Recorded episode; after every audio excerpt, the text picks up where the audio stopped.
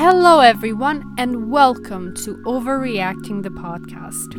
If you've come across this podcast, then I assume that you're either a feminist in progress or a person who simply wants to know what the hell is going on in the feminist mind. Either way, you have landed in the right place.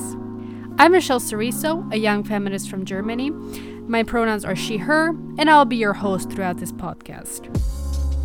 Each episode will dive deep into a specific topic from within the feminist movement and beyond, referring to current news, TV shows, films, as well as occasionally passing the mic on to women from all around the world to share their own experiences with intersectional feminism.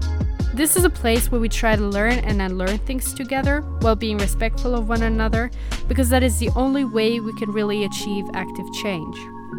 So, without any further ado, grab a drink, sit back, put your headphones on, and enjoy overreacting the podcast. And believe me, it's gonna be a wild ride.